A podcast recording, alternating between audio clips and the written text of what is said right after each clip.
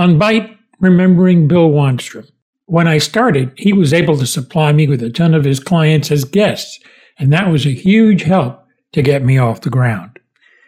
I still call him friend, even though he's been gone a few years. And this is Sci Fi Talk, the podcast on how sci fi, fantasy, horror, and comics help us explore our humanity.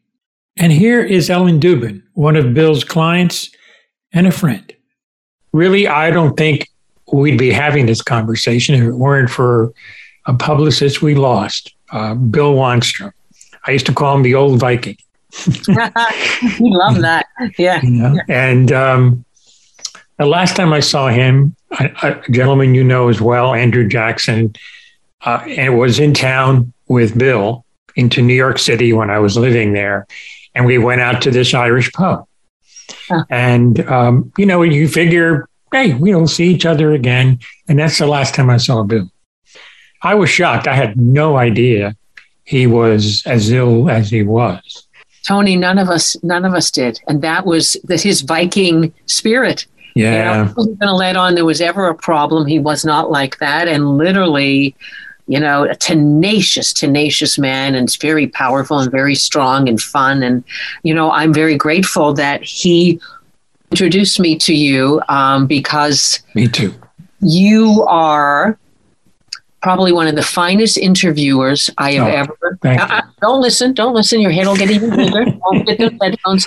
But you know, you do your homework and you know about our careers. And I'm I'm just so happy to be re- reunited. And we do have to give tribute to Bill Wanstrom, who's who uh, brought us together. So absolutely, I'll I'll be very candid. In the beginning, when you're starting something like this, it's hard to get guests, and Bill kind of came into it.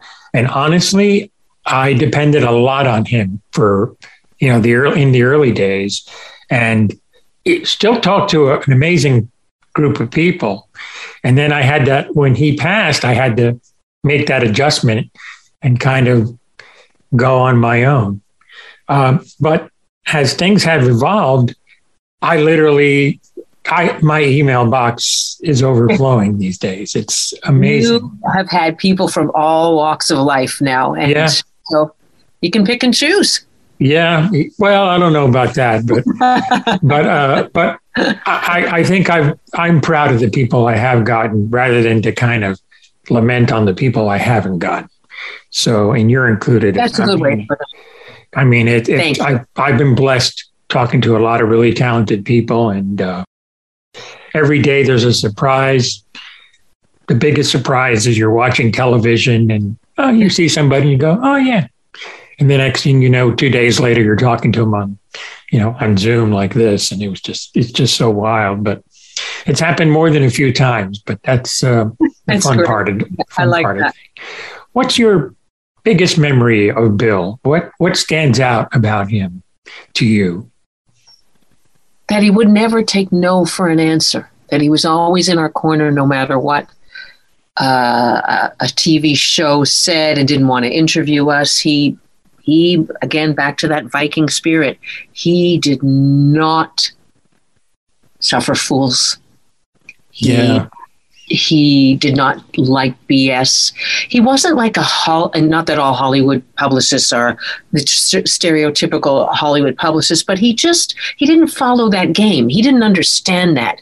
No. He just did what his heart told you. He had a talented bunch of people roster. We were all hardworking actors, and some of us were starting out in the publicity world at the time. But he didn't care about the formalities of Hollywood. He just went for it, which is, I think, his greatest asset. And, uh, Absolutely. Uh, yeah. Yeah, he was uh, he was something else, and uh, very unusual. Yeah, and I, and I, know you miss him too. It's just uh, yeah, yeah, yeah. a person like that is very hard to replace. You know. Yeah, and, and he hasn't been. I had no. a few, and now I'm doing it on my own, and I'm happy. You oh, know, I don't need I don't need a lot of that kind of uh, I mean, yeah, glitz and glamour is fun, but this this is not it's not what it's about for me. Yeah, I remember GateCon that one year when oh, I went up yeah. there, and that's when we first saw that's each right. other in person.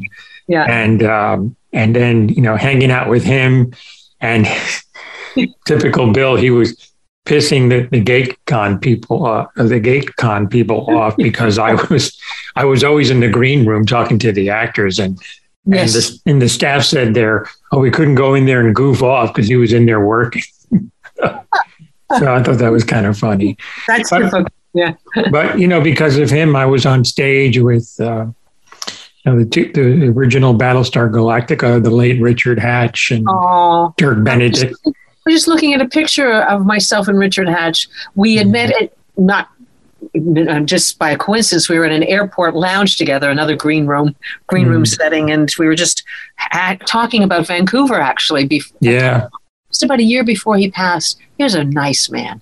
Yeah, yeah, he was. Oh, yeah. Another another loss. Yeah. Um, but yeah, I mean, and going up to Vancouver for me was a never been there before, and it yeah. was a thrill and uh, we were supposed to go back, but COVID happened.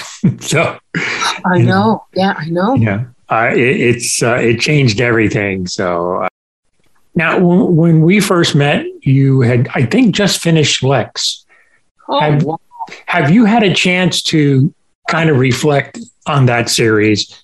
Uh, it was um, it was when sci-fi was taking some chances, and I appreciated that. And uh, uh, I think they've kind of lost that a little bit, actually. But um, but yeah, have you had a chance to look back on Giggerota and all the different incarnations of her? I, I, actually have, and it's interesting that you brought that up because it's got a new fan base now. I think it's either on Amazon Prime or, or one of the streaming services. So I'm getting some new fan mail, and um, we had a reunion in 2018 myself, Xenia Seberg, Michael McManus, and Brian Downey in New York Comic Con.